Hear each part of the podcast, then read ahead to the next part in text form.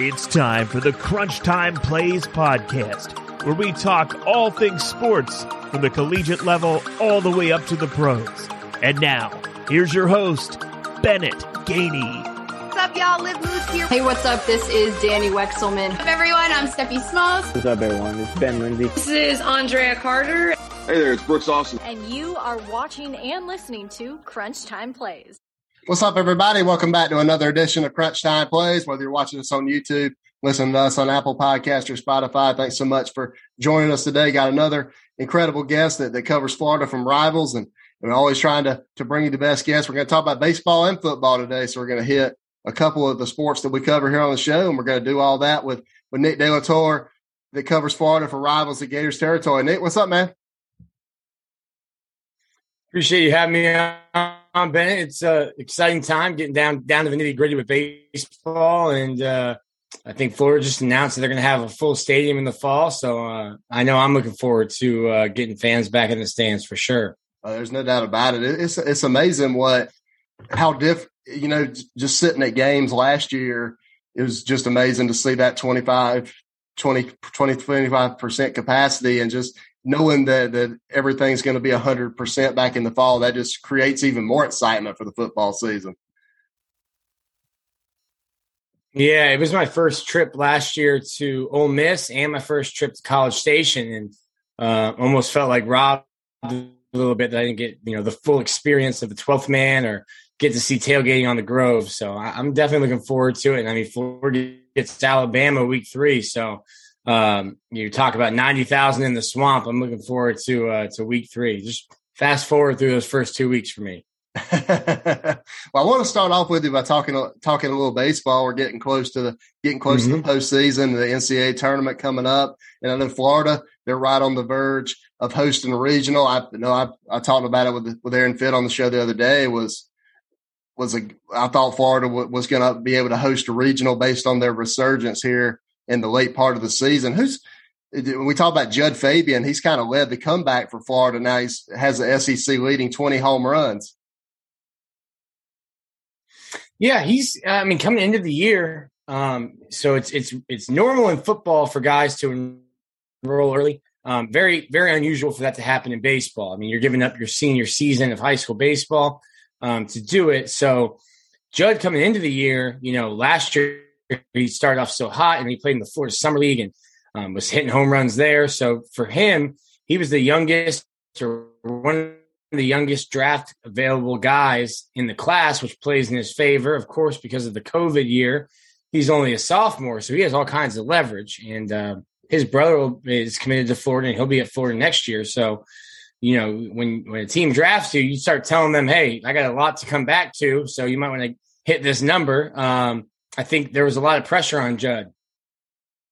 Yeah, I think at so the beginning of the year, and you start off in a slump, and then you kind of get in your own head. But I think, eh, I think you know Kevin O'Sullivan knows, and the team knows that Jud's kind of the engine that gets this team going. So for for him, when he was slumping, you had to have some other guys pick pick him up, and um, you just see the difference in this lineup when Jud Fabian is playing like Jud Fabian, and um, he's got two home runs in each of the last three Saturdays.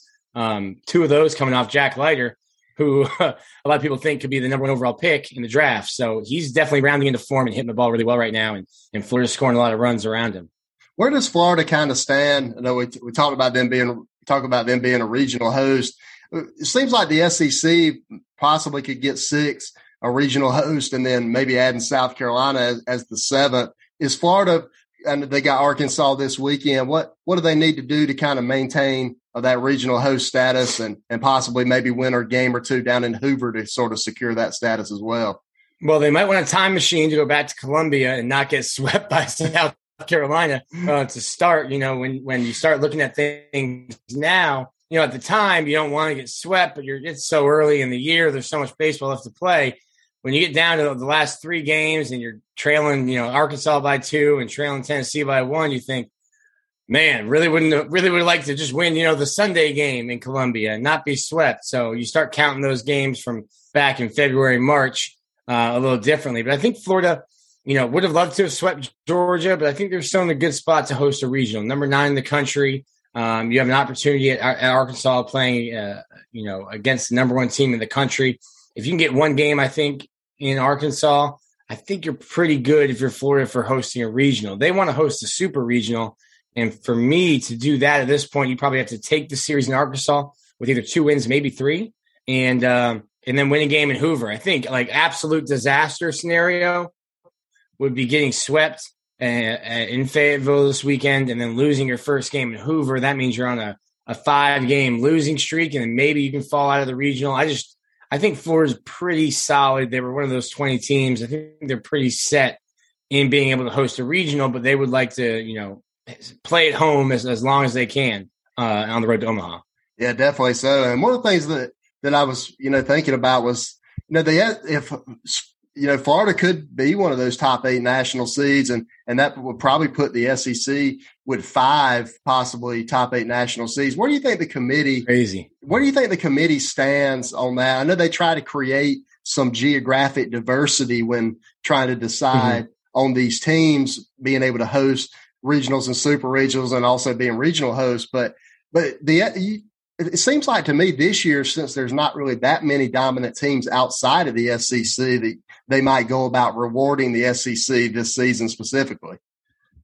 Yeah, I think you're in a tough spot there because you really, you really just want to find the best eight, and then after that, find the next best eight. Because really, the the advantage of being a national seed, I think that has to be earned, and you can't say well, shoot, we have too many SEC teams. We need more diversity. Well, if if five of the best eight teams are from one conference, that's fine. They they've had to battle each other and beat up on each other all year long, and they've earned it. Um, you know, I think Texas is probably going to earn a national seed. They've had a great year, um, but to me, it just becomes uh, unfair, maybe, to say, well, there's too many SEC teams, so even let's say South Carolina sweeps this weekend, and it's all right. Well, we can't even make them a regional because then we'd have seven SEC teams. That, that shouldn't matter what conference they are. You look at overall resume, who have you beaten, who have you lost to, what kind of schedule have you played, and it's unfortunate because of COVID. You know, um, Big Ten teams have only played a conference schedule. Um, uh, a team who I think is a Cinderella story in Fairfield. Um,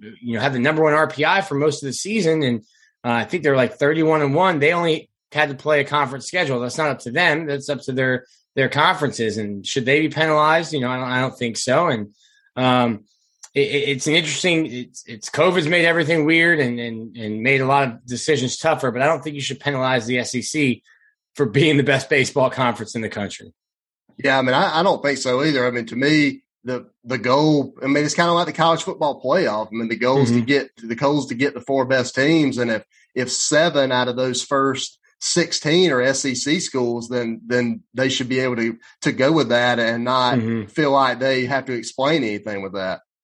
Well, I mean, what did you think? It's the best. It's the best baseball conference uh, in the country, and it has been for a while. I think, um, you know, I thought Tennessee would be good, but I sure didn't think they'd be this good. I mean, um, you know, they gave Arkansas everything they could handle for three straight games. Um, and, and, then South Carolina is resurgent. I don't know that I expected much out of South Carolina to come into the year, and um, they're they're playing hot right now. Um, and then Vanderbilt, and I mean they're one of the best teams in the country with with two two of the most dominant pitchers in the country. So there's just so much talent um, throughout the league, and um, I think you're going to see a lot of SEC teams hosting.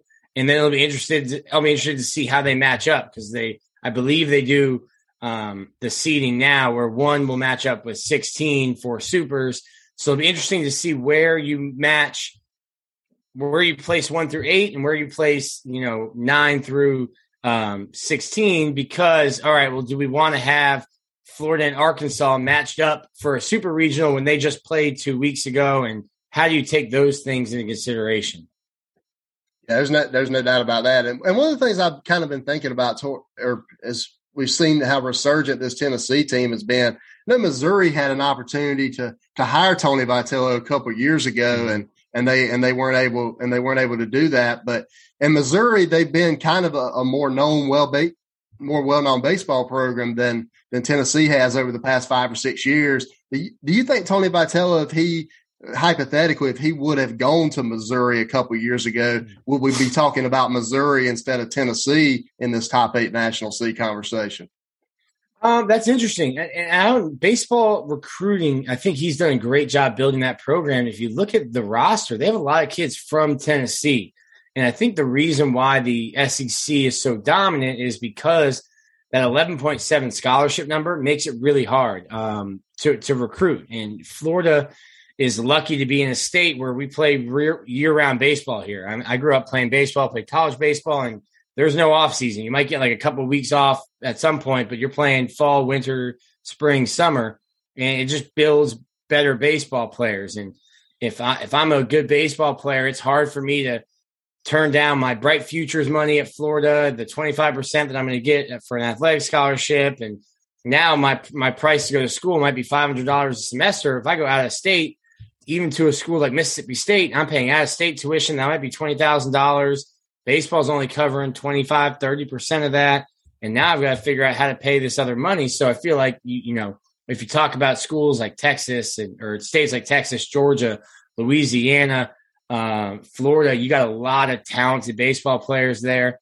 Uh, of course, Vanderbilt doesn't care about the, the scholarships because they're a private school and they got all kinds of grant money and uh, stuff like that. But I don't know that you can recruit the same kind of kids at Missouri. I think you might have to get some junior college kids, and it might be different. And, but to Tony's credit, I didn't think I would be saying that about Tennessee. I didn't think that Tennessee would have the same kind of talent that a Florida, or Georgia, uh, or Texas, or California, those kind of schools have. And um, you look at his roster, and, and he's got a lot of homegrown talent. And credit to him for finding that. I think he's uh, a younger coach, probably a, a dog on the recruiting trail, and he's made Tennessee a, a legitimate baseball power this year. And, and, and, I mean, you look at Blade Tidwell throwing 100 miles an hour on Sunday, so he, he's made them probably a power for a couple of years, uh, you know, to come now too.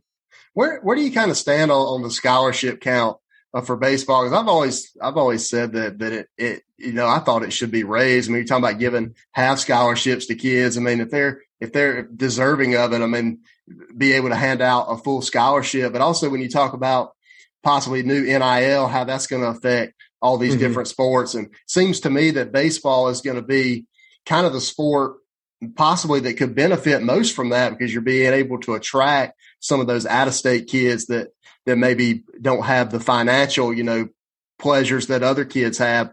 Possibly the NIL wherever they decide to go to school could be beneficial for them if they decide to go out of state it might be a way to kind of supplement. Hey, uh, I know you're going to pay a little more to come here, but you know, a state like Florida, um, I think Tennessee signed Georgia signed Alabama signed it, but you know, I don't know if South Carolina has. But for instance, if there's a hitter in South Carolina, hey, I know it's going to be a little more to come to Florida than it is to go play for the Gamecocks, but let us give you this presentation of what our school is doing and and the the name, image, likeness stuff that we have, and, and other opportunities that you can make up for that. I think that's going to be a big game changer. Obviously, everyone talks about it with football, um, but there's a young lady, uh, UConn freshman basketball player who's got 800,000 Twitter followers and or, um, Instagram followers. And the, the money that she's going to make, she's probably going to have more endorsements on her Instagram than Florida's starting running back, you know, or, or something like that. And, and that's a one off, but um, I think the, the people that have been against name, image, likeness,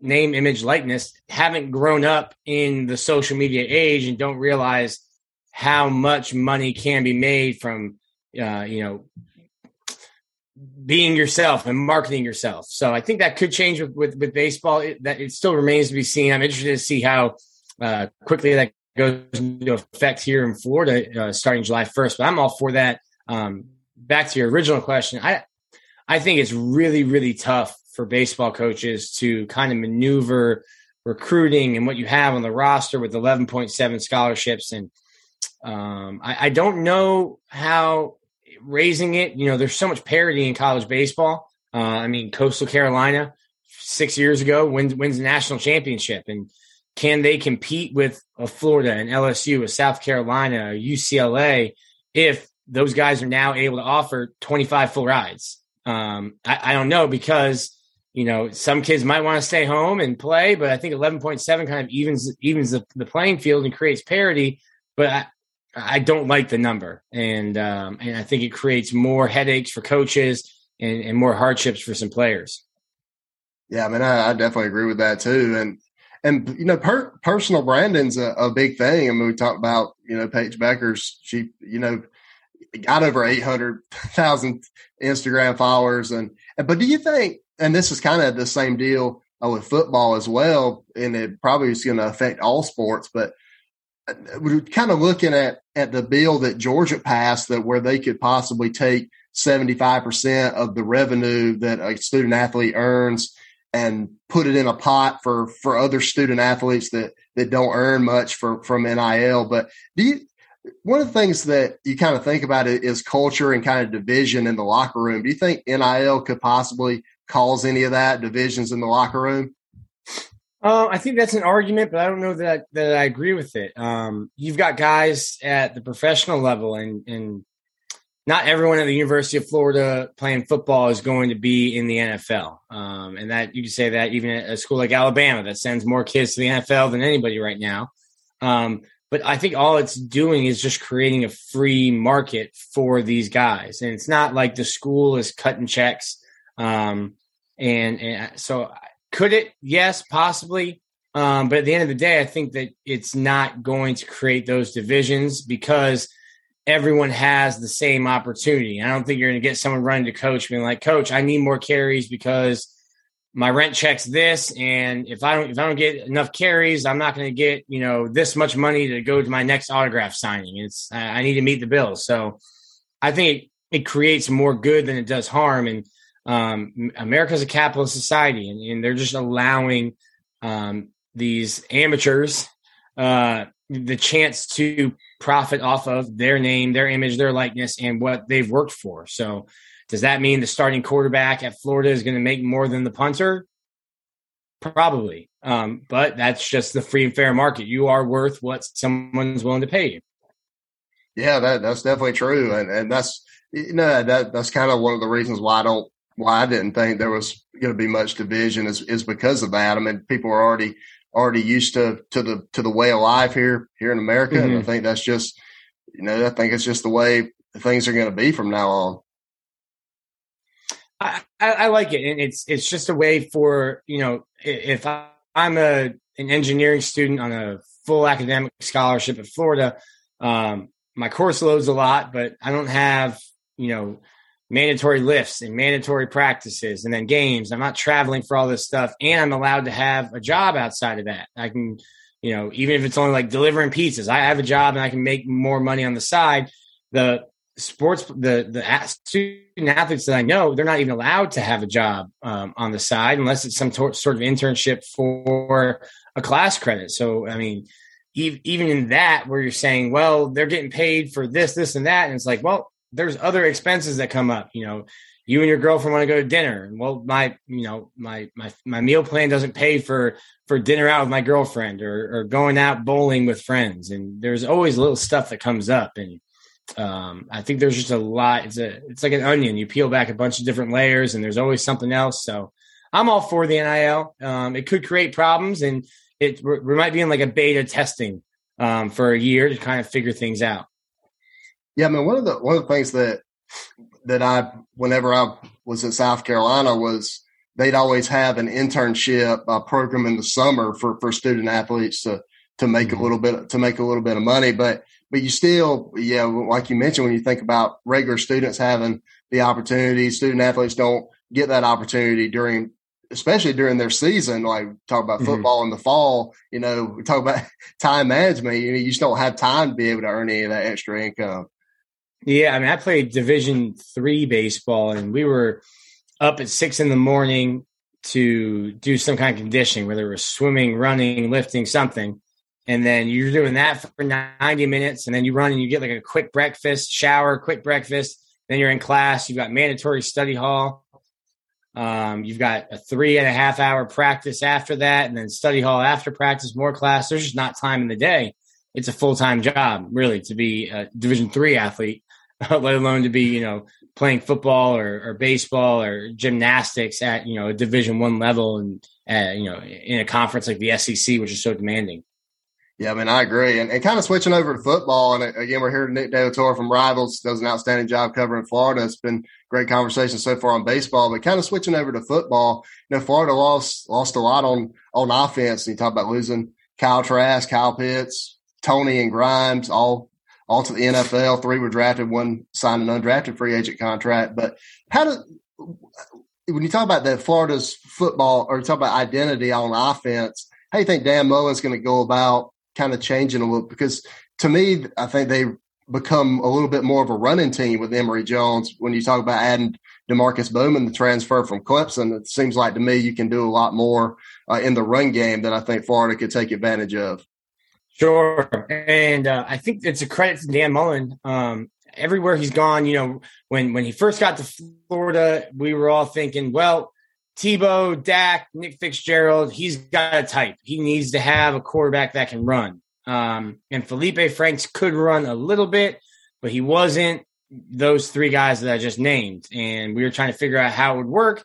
And he asked Felipe to run a little bit, but he certainly wasn't running, you know, the Tim Tebow, Dak Prescott quarterback dives with Felipe. He, Dan does a really good job of finding out what his players do well and molding the offense to them. I'd like to think that Dan has a playbook that's, let's say, got a thousand plays and it's all different types of plays because Alex Smith wasn't a, an incredible runner at Utah, um, but he could throw the ball. Kyle Trask might be uh, as fast as you and I, but he broke records throwing the ball. So it's not like Dan is saying, no, this is my system. I won a national championship as an offensive coordinator with Tim Tebow. You have to do this. Um, so I think what Fleur did in the spring was throw as much at the offense as they can as they could to kind of see, all right, we can't run this set of plays. We can run these really well. We run these all right. Need to work on this stuff. So I think, like you said, the offense is going to be a lot different. You're not going to watch Emory Jones throw the ball, drop back, and throw the ball 40 times a game like Kyle Trask was doing. He does bring a different dynamic as uh, a quarterback that can run, but he also has a really big arm. So I think it's a situation where you draw teams in with play action, or you draw teams in with Emory Jones running the ball, with handing the ball off to I mean, they've got a slew of running backs: Nay'Quan Wright, Malik Davis, Lorenzo Lingard, Demarkcus Bowman, Dameon Pierce. A lot of guys to hand the ball off to. So uh, I think you Fleur's identity will be a running team, but then Emory Jones has the arm talent um, and a couple of receivers. Even though Florida's lost about 10, 10 pass catchers the last two years in the draft, they still have some guys on the roster um, where you can you know take the top off of defense. So to me, it's going to be interesting because it's going to be a whole new defense or a whole new offense for Florida next year. Um, and it's really going to be on the coaching staff to uh, assess what they have, find out what these guys do well, and then put that into action and, and try to take advantage of what those guys do well. Who are some of the the wide receivers that, that you're looking for uh, for Florida to step up here in the fall? And we we talked about they've lost a lot of receivers the past few years, but yeah. they, they do return some guys that that caught a great percentage of passes in uh, Copeland and, and Shorter. So they have a, a couple weapons there uh, for Emory Jones to work with. Who who are a couple of those other guys at receiver that you're looking to step up this fall and, and so they can you know, mix run with pass well on offense. Sure. Well, Justin Shorter, like you just mentioned, the former five star um, Penn State transfer, he's probably going to be your one of your starters outside. And Jacob Copeland, um, he's a, a, a guy who had a ton of publicity around his recruitment down here. Um, he's from the Pensacola area and back and forth. Was he going to Alabama? Was he going to come to Florida? And I think he surprised a lot of people by picking Florida. And it's kind of just been waiting for him to to really break out. He had some injuries early on in his career, um, but people are hoping that this will be a breakout year for him. I think those are your two starters, and then there's a bunch of guys who haven't had opportunities yet, but you know, really talented in terms of um, you know what they bring you to the the table athletically. Um, Xzavier Henderson, who's the younger brother of C.J. Henderson, who was drafted ninth overall two years ago. Um, he's a big young wide receiver. He's only going to be a sophomore. Uh, Trent Whittemore, who's a Gainesville boy uh, from Buchholz High School down here, he is a really interesting prospect because I think you could play him at all three positions, inside or outside, and he's a big. He'd be a big slot receiver at six foot four. Um, and then there's a, a, freshman, Daejon Reynolds, who I'm really excited to, to watch, um, and a couple redshirt freshmen, redshirt sophomores in Jaquavion Fraziars and Ja'Markis Weston. So there's a bunch of guys. They don't have really uh, the experience in terms of statistics and catches, but they've been around and, and they know the system and they know the offense. What kind of switching over to the to the defensive side of the ball now? do you kind of expect a kind of a resurgence from this Florida defense this year? Because I know whenever I think about it, when we're talking about you know 18 to 22 year olds, is one of the things you, that you deal with is, is pride, like in college. And and Florida, mm-hmm. Florida on defense last year, they didn't seem like they played with very much pride, much swagger. They were pretty depleted on defense. Do you expect a, a resurgence uh, in Ty Grantham this year? They lost a couple of guys on staff and what what kind of are you expecting for the Florida defense? Well, I think when you see uh, a couple guys in the secondary get drafted um, after the year that Florida had defensively, it makes those uh, those coaching decisions, those coaching changes make a lot more sense.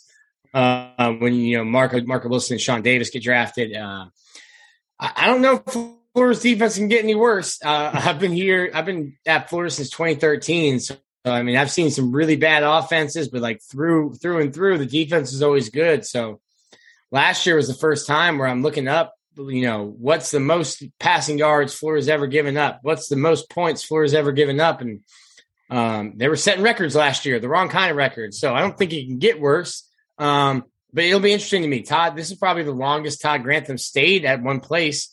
Um, he's, you know, habitually moved around, whether it's Louisville or the NFL and spent some time at Georgia, and he's kind of been all over the place. So this will be his fifth year in a row with Dan Mullen, and they have talent. Um, for me, the big question mark is is right up the middle. You lose a couple defensive tackles uh, and Kyree Campbell.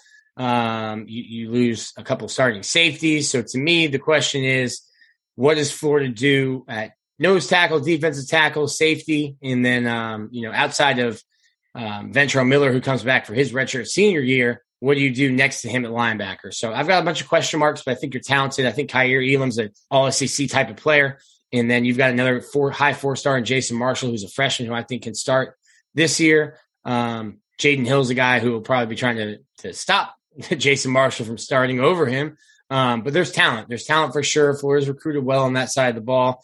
Um, and, and, then a guy, you, you, also have guys like Trey Dean who, who will be going into his senior year. So you've got a good mix of young guys with talent and, and some veteran leadership back there as well. What's the, what do you think there, what's the kind of relationship between, between Dan Mullen and Todd Grantham? I know they, they both respect each other a lot, man. Do you, do you expect any kind of a leash for, for Ty Grantham this year? So you get, you know, so you get to that Alabama game and, and things, you know, don't don't show improvement. You give up, you know, 45, 50 points to Alabama. Is it is it a kind of thing where where Dan Mullen may say, you know what, this this just isn't working out and, and try to make a change then, or or could it possibly just wait uh, to the end of the season and when because I know you know there's been rumors about Dan Mullen go, possibly going mm-hmm. to the mm-hmm. NFL as well. Yeah, I uh, well, I think Dan Mullen uh, I think Dan Mullen was flirting with the NFL more than the NFL was flirting with him. To be honest, you know, um, I would love to go on a date with Jennifer Aniston, but you know, it takes two to two to go dating. So uh, I think that's why Dan might have floated some stuff out, maybe looking for a contract extension, um, but uh, it, it, just wasn't there.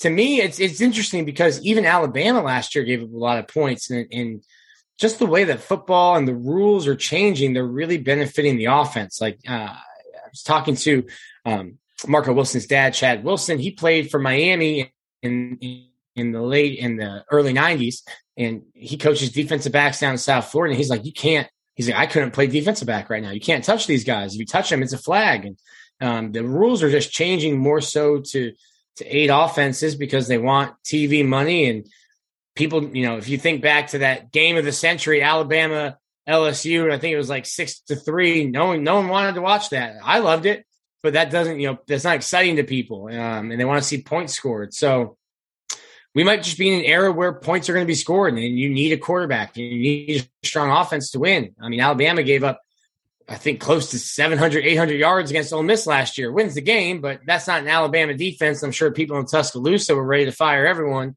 outside Nick Saban when that happened. So I think Dan really, really trusts Todd Grantham. Um, I think Todd's a, very smart defensive mind, and I, I don't see him, Dan making a midseason move now. Florida really struggles um, throughout the season, and, and, maybe you get to a point where after the year you have, have to make a move. But I don't, I, I wouldn't foresee it happening at any point during the year. Dan had an opportunity. There was a ton of outside pressure um, to move on, and and he made some coaching changes, which he's not normal, uh, not used to, not used to doing. He kind of has guys that stick with him. John Hevesy, Greg Knox, Billy Gonzales. Those guys have been with him for more than a decade. Um, so he's loyal to his guys, and I think Todd Grantham is one of his guys. When you look at kind of Florida in in the East this year, you know, take us Georgia and and everybody else in the East. Where does Florida kind of kind of stack up uh, in your mind in the East? Because you know Missouri, they lost a lot, of, lost a lot on defense, but their offense will be really good with Connor Bazelak. And and you know they added some some transfers, but also Kentucky. I mean, Mark Stoops could possibly be you know the most underrated coach in the SEC. They got a lot coming back on the offensive and defensive lines, trying to implement a new offense with Liam Coen. Where do you mm-hmm. kind of see Florida uh, stacking up in the East between Kentucky and Missouri? Um, I, I, think I put Florida right there with Georgia. To be honest with you, um, there, like I said before, there's still so many question marks. I think Emory's going to be a really good quarterback, um, but it's up to the coaching staff to put him in the positions to be successful. Like if they don't, figure it out and just try to throw him into what Kyle Trask did, I don't think that's what they'll do. But that's not putting Emory Jones in a position to be successful. Um, I, I, think Florida's got a really tough stretch when you look at their schedule. Um, Alabama, Tennessee, Kentucky, right there to to start the SEC. And, and, I'm with you. I think Mark Stoops is one heck of a football coach. Um, Kentucky's not an easy place to recruit. You're recruiting against, uh, you know, Penn State, Ohio State, Michigan, all those schools right there in the north, just north of you are there in Kentucky.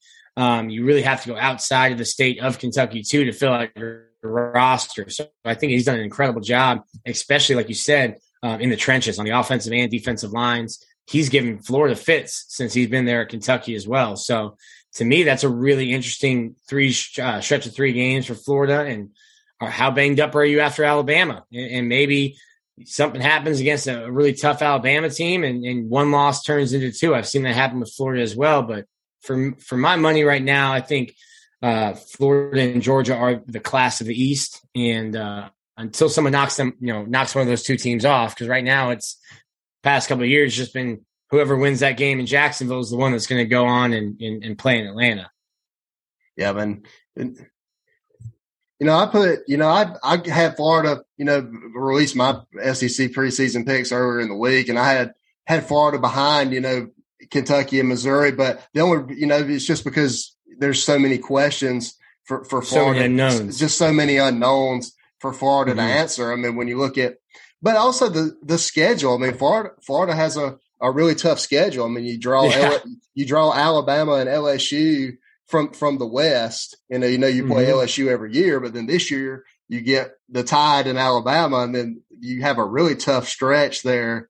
And then also at the end of the season, you've got you know, LSU, Georgia, and you're at South Carolina. So the, those couple stretches of those three games could be very tough for Florida, depending on you know how the early season goes. Yeah, that's a, a month stretch because that you always get, they always get bye week before Georgia, but that's at LSU, Georgia's in Jacksonville, um, and then at South Carolina. And like, and like I said, you know, it's we've seen it so much at Florida in recent history, just the injuries um, and how they can pile up and. Uh, not, knocking on wood so Florida fans don't, you know, run to my house with pitchforks talking about quarterbacks getting injured. But I mean, Luke Del Rio and Felipe Franks and Kyle Trask, when he was trying to go from a backup to a starter, broke his foot one week that we thought he was going to start over Felipe. And there's just been a slew of injuries. So Florida's schedule, you know, getting LSU every year. Obviously, LSU was down last year, and they still came into Florida. It came into Gainesville and beat and beat the Gators. So um, it's a, it's probably the toughest schedule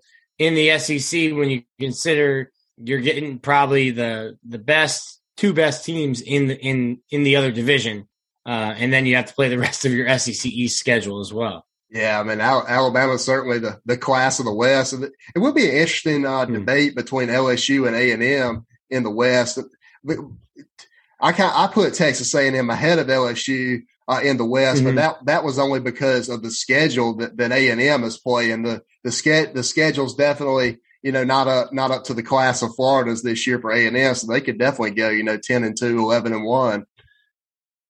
Yeah, and, and, and, I mean, you lose Kellen but I think Jimbo's done such a good job recruiting and developing quarterbacks going back to his time at Florida State, which is where I'm really familiar with him. Um, and, and, and, he figured out a way to beat Florida last year as well. And Florida played really good that game. I mean, shoot, Kyle Pitts was scoring touchdowns and Trask throwing the ball over the field, and they made adjustments at halftime and won that game. So um, LSU was down last year. I mean, they lost everybody. Ed Orgeron probably walked back into that building after winning a national championship, looked around, and was like, "Where is it? Where did everyone go? Coordinator, offensive coordinator, defensive coordinator, quarterback, running back, my receivers, everyone's gone."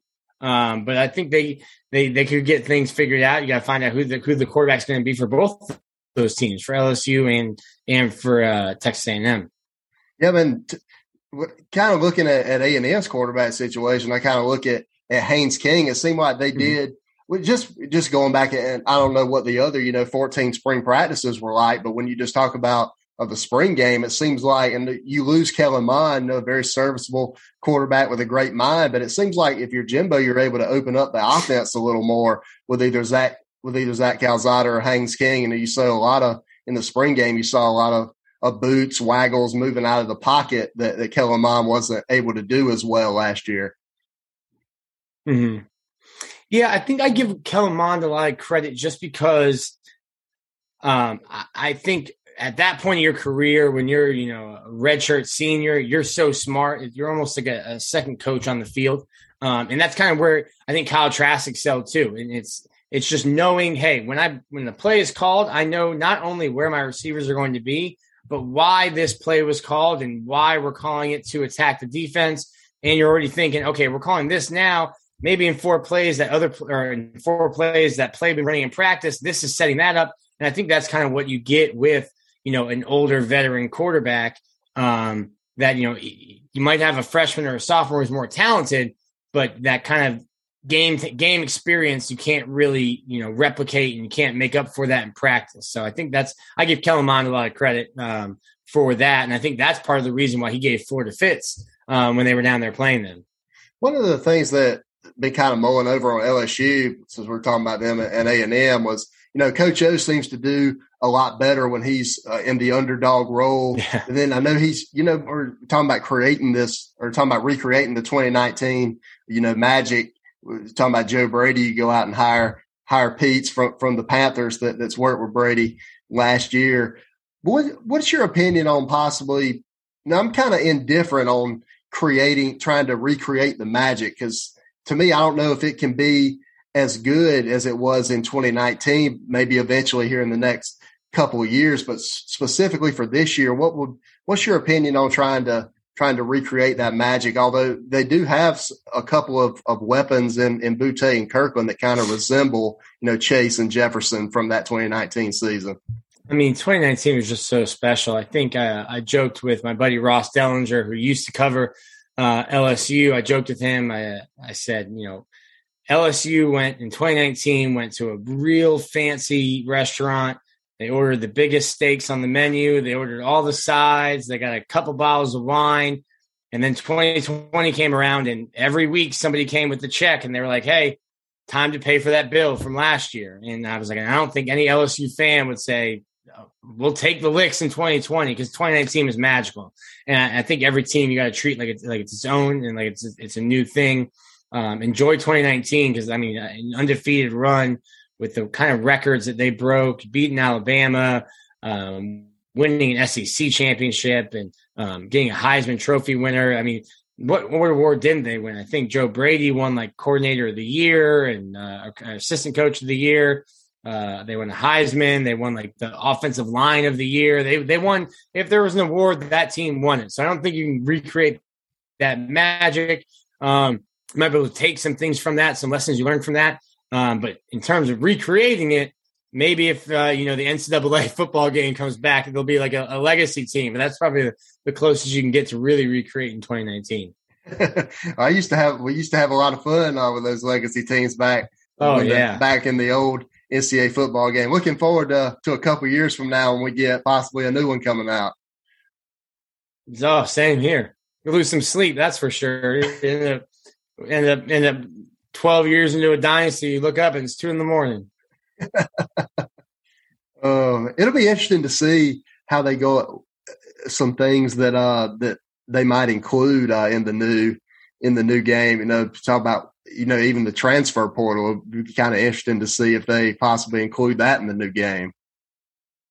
Yeah, and how much will the will the one time transfer rule start affecting uh um, you know football, baseball, basketball? I mean, basketball now. Uh, Florida fans were all mad that Florida had four guys leave, but I'm looking around. I'm like, there's some schools with six guys in the transfer portal. You know, you've only got 13, 14, 15 on a roster. I mean, that's a third of your roster in the transfer portal, uh, if if not more. So I think the one time transfer, and we're looking at baseball too, is going to be a big thing where you know you might get a guy who was a talented pitcher and he just couldn't get the couldn't get the innings at Florida. And well, you know what, South Carolina needs a Friday night guy next year. I'm going to head up there, and you you know play right away.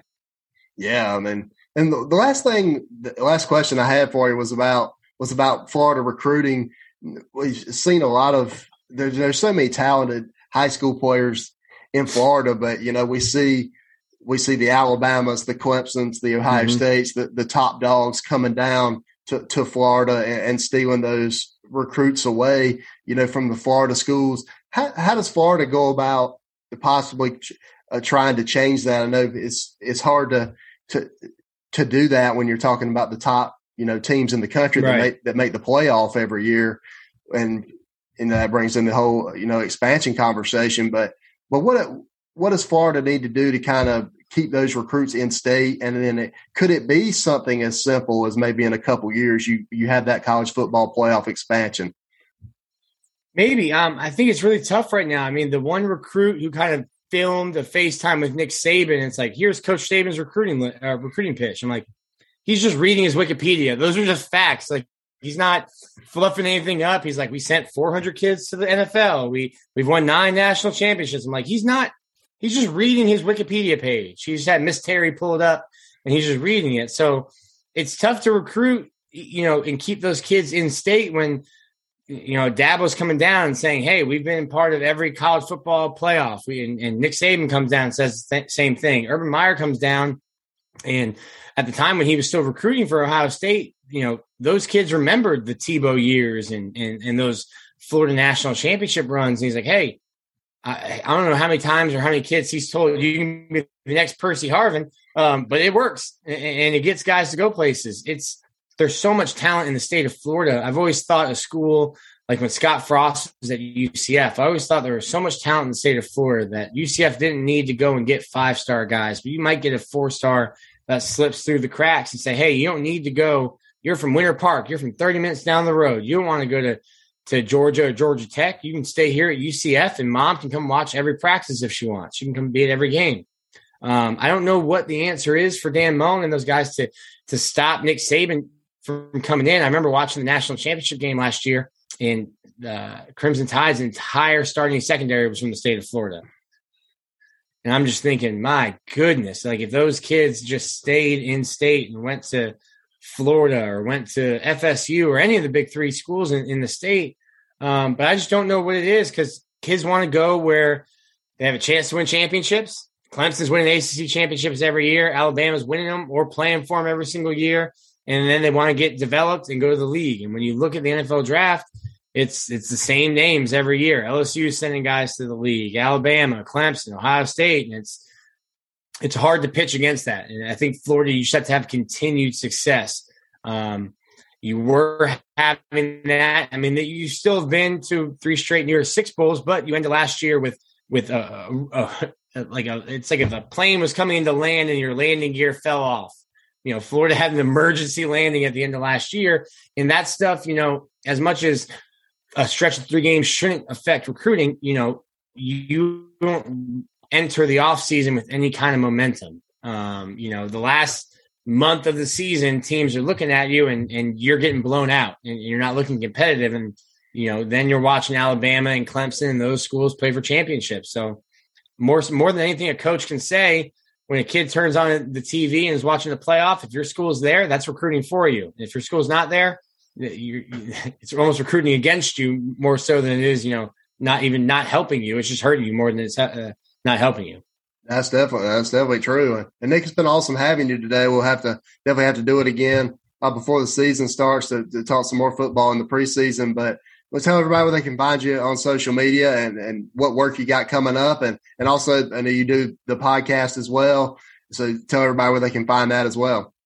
Yeah, the podcast wherever you listen to it. It's uh, Stadium and Gale. I'm on there with uh, my guys Corey Knowles and, and Dan Thompson. Um, you can find me on Twitter. It's at Delatorre, just my last name, and then uh, the website, all all the writing stuff. If you're into reading, is uh, Florida.rivals.com. It's Gators territory. So uh, there's always something going on. I think I got Arkansas this week, and I'll be in Alabama next week for Hoover, and not too long from now, SEC Media Days. So there's not many days off uh, coming up for me. And heck, maybe I'll even get a, a, chance to go out to Omaha and watch the College World Series this year. So we'll see uh, what Florida does in, in the tournament. That's definitely true. I, I, got a chance to to go out to Omaha a few weeks ago and, and visit a buddy that was finish up his semester at, at law school at Creighton. So that was a, a really great, okay, a really great experience to, to be able to see TD Ameritrade. I had never seen it in person before.